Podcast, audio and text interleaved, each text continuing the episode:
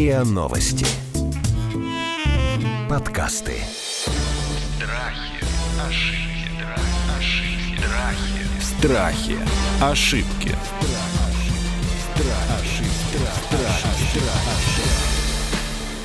Здравствуйте, это подкаст «Страхи и ошибки». Меня зовут Наталья Лосева, и сейчас будет каламбурчик, потому что в подкасте «Страхи и ошибки» мы сегодня будем говорить про то, как правильно ошибаться и как правильно признавать свои ошибки. Все знают расхожее выражение, что нужно признавать свои ошибки, нужно уметь правильно признавать свои ошибки. Пойди-ка признай свою ошибку. Если честно. Я всегда говорю, слушайте, когда вы последний раз извинялись перед своим маленьким ребенком? Вы точно за все, за то, что сказали, конфету не ешь, да, или огрызнулись, вы точно извиняетесь? На кошку на свою прирыкнули, признали свою ошибку, да, еду забыли положить. У меня например, недавно была сорвана буквально лекция, потому что я своей кошке забыла положить еду, и она пришла и стала орать в прямом эфире, когда у меня было 700 слушателей в эфире. Была моя ошибка. А не кошка виновата в том, что она осталась голодной и пришла орать на всю Россию и окрестности. Но это, конечно, шутки, а на самом деле признавать ошибки нужно везде и всегда. Есть необходимость такая в семейных отношениях, в дружеских отношениях, в отношениях с ребенком, в отношении с подчиненными, в отношении с начальниками и так далее. Но давайте попробуем разобраться с тем, что такое признание ошибки. Почему нам так сложно это сделать? Я понимаю, почему, наверное, гордыня. А как правильно признавать свои ошибки? Всегда ли нужно их признавать? Как это сделать наименее травматично и максимально выгодно для себя, да и для вашего визави, вашего оппонента тоже? Мы сегодня поговорим об этом с семейным психологом и популяризатором доказательной психологии Павлом Зыгмантовичем и кандидатом психологических наук Ларисой Овчаренко. Здравствуйте, коллеги. Здравствуйте. Добрый день. Так что, умеете признавать свои ошибки? Скажите мне честно. Я перед своими детьми регулярно извиняюсь. У нас в семье действует правило взаимных извинений. Можно рыкнуть, можно что-нибудь сказать. Все живые люди, у каждого случается. Но потом надо идти извиняться. Взаимно, всегда взаимно. Даже если вроде бы не за что, все равно надо извиняться в ответ. Искренне или это стал такой же технический ритуал? Мне кажется, здесь не может быть неискренности. Если прям я все равно злюсь, но надо, то это уже искренне, даже если это технический ритуал. А у вас, Ларис, как? Я долго, на самом деле, над этим тоже, недолго, но над этим работала сама над собой, чтобы, признавать свои ошибки, но точнее не чтобы учиться признавать ошибки я работала, а чтобы самой не испытывать, поэтому каких-то негативных чувств, потому что признавать ошибки важно. Это важное замечание. Важное замечание. Да. Еще с собой разобраться, как относиться к своим ошибкам. Как раз я про это, Наталья, хотела сказать, что здесь, мне кажется, два больших таких аспекта. Признавать ошибки самой для себя, чтобы не испытывать, жесточайшее чувство вины, и себе это как-то объяснять, и проживать эти чувства. И чтобы это в коммуникациях, было полезным признавать ошибки для улучшения коммуникации с другими, с социумом. Это такие два важные момента, которые... мне кажется, в этой теме имеет место обсуждать. Давайте начнем, наверное, с собственных ошибок, и самопризнания ошибок. Как это работает? Это работает, когда ты сам для себя признаешь, что ты ошибся или ты виноват. И здесь включаются два этих важнейших социальных чувства. Чувство вины и чувство стыда. И нас к этому приучают с детства, потому что у нас вся система воспитания. Как тебе не стыдно, или ты виноват в чем-то. В системе воспитания у нас это есть, и мы с детства знаем о том, что есть такие чувства, и мы испытываем эти чувства. И если правильно к ним подходить, то по большому счету схема такая. Я сама себе признаюсь, что я ошиблась, что я неправильно поступила, неправильно сказала. Я признаю это, я осознаю это, я приношу извинения, и на этом я должна остановиться. Если все в порядке, если нет нездорового чувства вины. Но, к сожалению, очень у многих эта история с продолжением, когда я вроде бы все это сделала, а все равно продолжаю поедать себя и чувствовать себя виноватой, должной, нанесшей кому-то жуткие-жуткие-жуткие переживания. Когда мы говорим про признание или про анализ своих ошибок, я бы здесь, наверное, разделяла... Это нюанс, может быть, но мне он важный, кажется. А я бы разделяла чувство вины и чувство досады. Чувство вины, когда ты, что-то сделал такое, за что-либо тебе перед кем-то стыдно или перед собой стыдно, ты ты виноват, твоя ошибка кому-то повредила, ты же виноват перед кем-то, скорее всего. А чувство досады такое, это сплоховал, сделал не тот выбор, не туда пошел, провалил экзамен, никто не отругает, но ты сам для себя это делаешь, и так далее, через запятую, это просто в периоде. Как правильно выйти из ошибки, когда это начинается чувство досады и вот того сожаления и какого-то такого самоуничижения, может быть, даже, когда человек слишком уж досадует и переживает. Как правильно вот признать ошибку, да, и что сделать потом? Ну, признать, мне кажется, однозначно, да, Павел? Я прошу прощения, я прямо сейчас два слова. Просто в продолжение того, что я говорила. Признать однозначно «да». И, да, как мудрый Сенека говорил, да, мужественно перенеси то, чего не можешь изменить. То есть этот факт уже состоялся, факт в жизни состоялся. И очень важно это признать, дать переживанию этому быть и дальше на это влиять, если ты можешь на это влиять. Вот давайте так, вложил не туда деньги, да, прогорел, потерял большую сумму, сам виноват, некого винить, сам просчитался, сделал неправильные шаги, потерял крупную сумму денег. Здесь есть важный момент. Просто так объяснить нельзя. Тут нужно предвариловку маленькую сделать. Давайте. У нас есть механизм когнитивного диссонанса. Спасибо Леону Фестингеру, который все это выявил. Когда я думаю про себя, что я вообще-то умничка, а по факту я облажался, я потерял кучу денег. Это как бы противоречивое послание. Да? С одной стороны, я умничка, умнички не могут облажаться. С другой стороны, я, очевидно, облажался. И вот тут меня начинает есть тот самый когнитивный диссонанс, который вот такой на самом деле. Не так, как его описывают в интернете, а вот такой. И выход из него состоит в том, чтобы признать, то, что я облажался, не делает меня менее умным. Наоборот, это делает меня более умным, потому что 15 минут спустя мы всегда умнее, чем 15 минут до события. О, да. И это то, что открыла Кэрол Дуэк, такая великий современный, к счастью, психолог. Это установка на заданность и противоречащая ей установка на развитие, противолежащая ей. Установка на заданность говорит, если ты умный, то ты или умный, или все, вариантов нет. Ты умный, ты тупой. Все, никаких там промежутков. А установка на развитие говорит, ты можешь быть умным и стать еще умнее. И вот если мы это знаем и преодолеваем когнитивный диссонанс, говоря себе «теперь я научился», то нам становится гораздо легче справиться с этой ошибкой. Потому что ошибок нет. Потому что не возникает когнитивный диссонанс. А есть только уроки и выводы из всего этого. Хотя, конечно, принять вот этот подход нелегко. А что помогает? Вот если я, например, там, признаю свою ошибку и пишу в Фейсбуке об этом, или прихожу там, к друзьям и говорю, ребята, я хочу рассказать, как я вот облажался. Это, собственно, никому из вас урон не нанесло, и перед вами не виноват. Просто мне важно проговорить, что вот со мной такое произошло.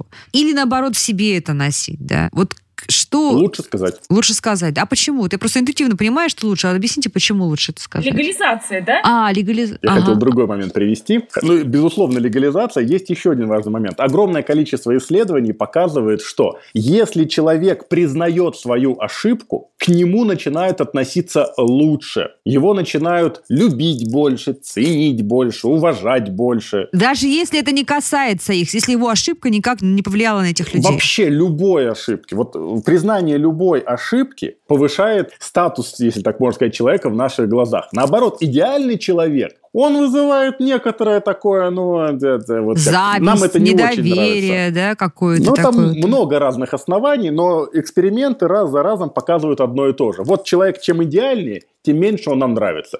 Чем больше у него есть каких-то мелких ошибок, в одном из экспериментов человек на себя кофе опрокидывал. И сразу он прям всем нравился. По сравнению с тем, кто не опрокидывал на себя кофе. Хотя это был один и тот же актер. А почему? Как это работает? Потому что у меня тоже такое было, да? Не я один такой неловкий, не я один так вот вляпался в прямом переносном смысле в кофе, да? Там много факторов. Во-первых, не я один такой. Это прям очень всем нравится, безусловно. Во-вторых, смотрите-ка, а ничего страшного не случилось. Ух ты, ой, прям. Он проторил дорожку, я могу по ней пойти. Благодарность появляется. Я думаю, Лариса добавит еще уйму вариантов. Там какой конгломерат разных оценок. Страхи, ошибки. Страхи, ошибки. А давайте я вам пожестче дам пример, а вы с Ларисой среагируете, да? А врач признал свою врачебную ошибку. Да, и это тоже. Да, то же самое, абсолютно. А больные к нему больше не пойдут, скажут, так это же вот Иван Иванович, который вот тогда не ту группу крови перелил. Ну, на самом деле, тут, конечно, врачебная ошибка, врачебные ошибки рознь, понятно. Одна может просто повлечь за собой, да, там неверный диагноз, а другая смерть человека. Это понятное дело. Но и мы знаем, что такие врачи продолжают практиковать, потому что здесь ведь тоже может сформироваться отношение, что, да, вот он он эту ошибку совершил, он ее признал, и он там еще, я не знаю, там прошел 1 800 000 курсов повышения квалификации, да, там и еще больше вырос. Да, конечно. А он ее чтет. То есть он не безупречный, да? Он не безупречный, значит, да. Он более настоящий, как мы понимаем. Да, да, и да, он да. сделал вывод, он опытный. Угу, понятно, логика. И вот здесь к вопросу о легализации я все-таки хочу это добавить, мне кажется, это очень важно. Тем, что человек признается, другим он легализует это и для других, и для себя, он не вытесняет эту вот ошибшуюся часть личности, да, он позволяет ей быть.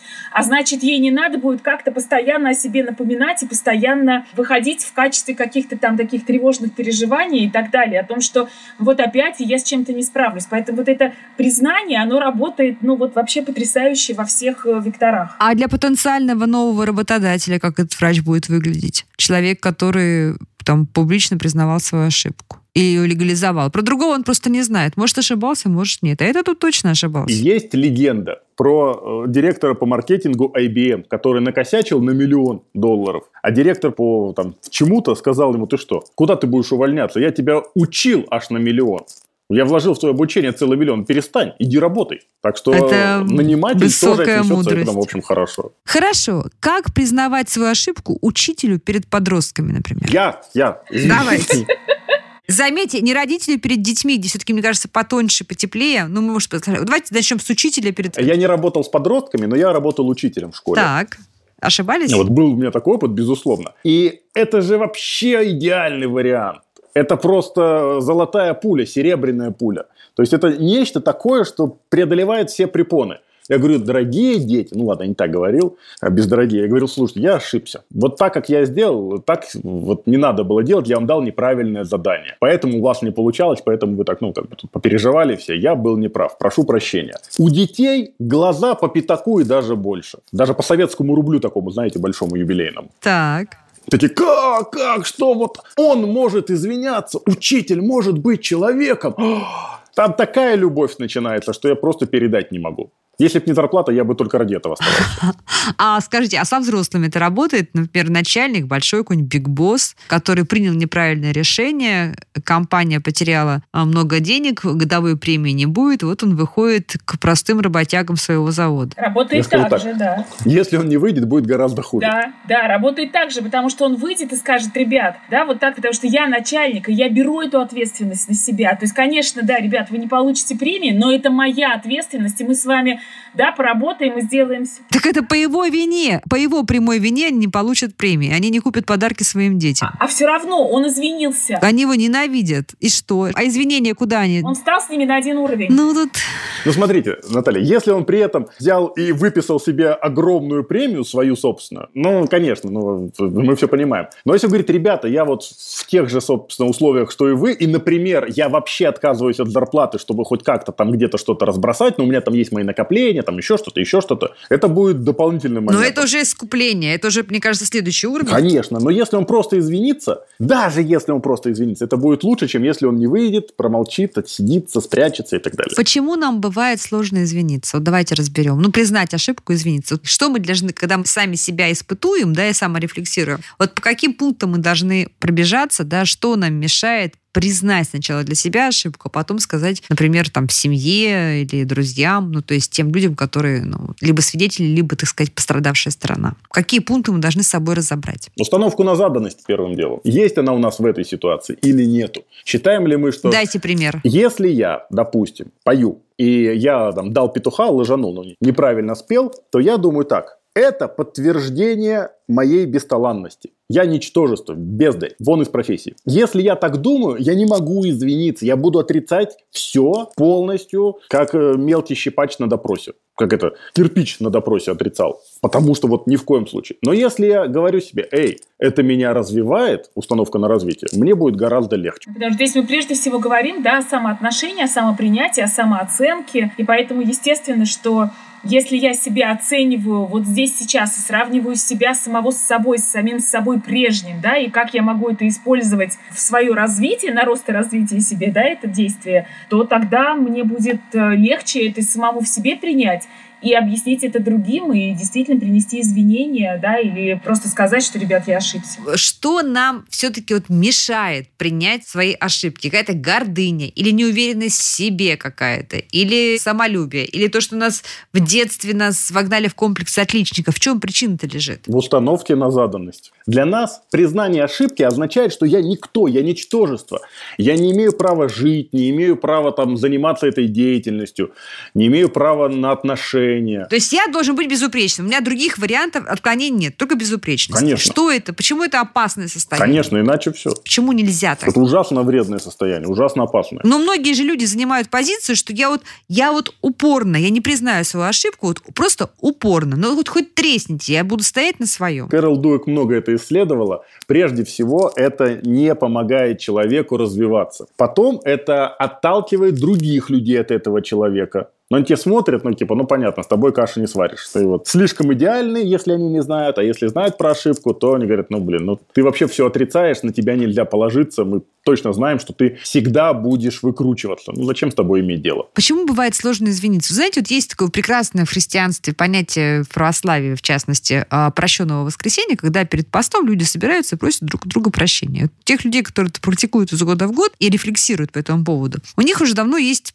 отчетливое понимание, что проще всего искренне, со слезой попросить прощения у человека, которого ты локтем толкнул нечаянно, да? Или там какое-то там мелкое замечание сделал. То есть какая-то вот такая вот чушь, не поздоровался. А как только речь идет о действительно где-то ошибся, нужно просить прощения, тут же включается... Вот это сделать сложно, да. Вот здесь уже раскрыть рот очень сложно, и поэтому обычно в прощенное воскресенье мы получаем кучу вот этих вот дурацких картиночек, да, с кем-то написанным текстом, и вроде как мы выполнили ритуал, да, то есть мы вроде как душу облегчили, да, мы попросили прощения, но вот так вот как-то вот так вот поверхностно, не копаясь, не уточняя, так сказать, за что нужно повиниться, в чем я ошибся. Потому что это болезненно, мне не хочется сталкиваться со своими переживаниями, мне не хочется встречаться. Что тебя осудят, что ты покажешься слабым. Да, конечно, и с собственными переживаниями я не хочу встречаться, если я там, действительно, да, там перед кем-то виноват, того, кого я локоточком там где-то задел. Но для меня это не так эмоционально значимо, и мне легче действительно абсолютно искренне сказать: «Ой, простите, да, я вас задела». А если что-то, действительно есть там в отношениях там, перед близкими, значимыми для меня людьми, эмоционально значимыми, то здесь мне самой с собой сложно столкнуться и соприкоснуться со своими переживаниями. И вторая история, как раз следующая за ней, что я не знаю, какую реакцию я встречу, да? Или мне страшно, мне небезопасно встречаться с этой реакцией. Тут тоже два таких очень важных момента. Например, не простят, да? Или, например, посмеются над тобой. Да, не простят, могут стукнуть, посмеются, не примут так, как я к этому отношусь. Но прежде всего мне страшно встречаться и соприкоснуться со своими собственными переживаниями. Это небезопасно. Тогда давайте советовать людям, подводить итоги, советовать, как правильно проживать свои ошибки и признавать. Не надо считать ошибки чем-то плохим. Наоборот, надо считать ошибки уроками, ценными, полезными, не школьными, а такими полезными уроками. Тогда будет гораздо легче. Это обучение. Вот теперь я лучше знаю. Да, это очень плохо, но это не делает меня хуже. Мы все время упираемся в то, что если я ошибся, значит, я плохой. Это по всему миру так. Это человек так устроен почему-то. Но в целом ошибка не делает нас хуже. Ошибка делает нас опытнее. А опыт – это великая вещь вообще. Просто мы еще очень зависим, наверное, от этих поглаживаний, когда нас хвалят, когда нас одобряют, когда нас ставят в пример. Это же такие сладкие и такие питающие нас социальные поглаживания, и ты как бы противопоставляешь сразу. Да? Ведь если ты ошибся, значит, ты не молодец, значит, тебя не похвалят, тебя не поставят в пример, да? Социальным животным надо, чтобы их гладили. Да, то есть получается, что ошибка, нам говорят, что если это ошибка, то сейчас сгорят вот эти твои жизни, которых тебя хвалят. Я сейчас просто на эту мысль вы меня навели. Лариса, вы что думаете? А я тогда, Наталья, в продолжении того, что вы сказали, тогда, наверное, да, вот такую рекомендацию тогда родителям. Если вы, да, за что-то критикуете ребенка, то вы говорите ему, что он что-то сделал не так, или его действие заставил вас испытывать какие-то там отрицательные эмоции, но при этом он все равно любим, он в безопасности, он самый замечательный ребенок, но в каком-то действии он, да, вот совершил какую-то ошибку. И тогда такой ребенок будет взрослым человеком, и он будет правильно относиться к критике, и у него не будет нарушения его мира и разрушения его безопасности от чьей-то критики или от признания своей ошибки. А тут вы меня навели еще на еще одну христианскую максиму. Мне вообще кажется, что христианство — это такая очень психотерапевтическая история. А максима такая, что важно отделять человека от греха. И как только ты убираешь грех от человека, ты понимаешь, что человек ты по-прежнему хороший, любимый, дорогой, Богом созданный, там, самый замечательный, да? Но просто, но бывает, но прилепляется к нему ошибка. Вы знаете, Наталья, можно я добавлю сюда же? Есть прекрасная книжка Аронсона и Кэрол Теврис, Эллиот Аронсона. Называется она «Ошибки, которые допущены», в скобочках, но не мной. Я всем ее очень рекомендую. И там в конце приводится такой случай, когда одного раввина, какого-то израильского политического деятеля, религиозного, политического, спросили: ну вот ваш друг вот допустил вот такую ошибку, и там конкретно какой друг, какую ошибку, она очень серьезная, очень большая, что делать? Он сказал фразу, которая мне очень запомнилась, я думаю, что она может быть полезной.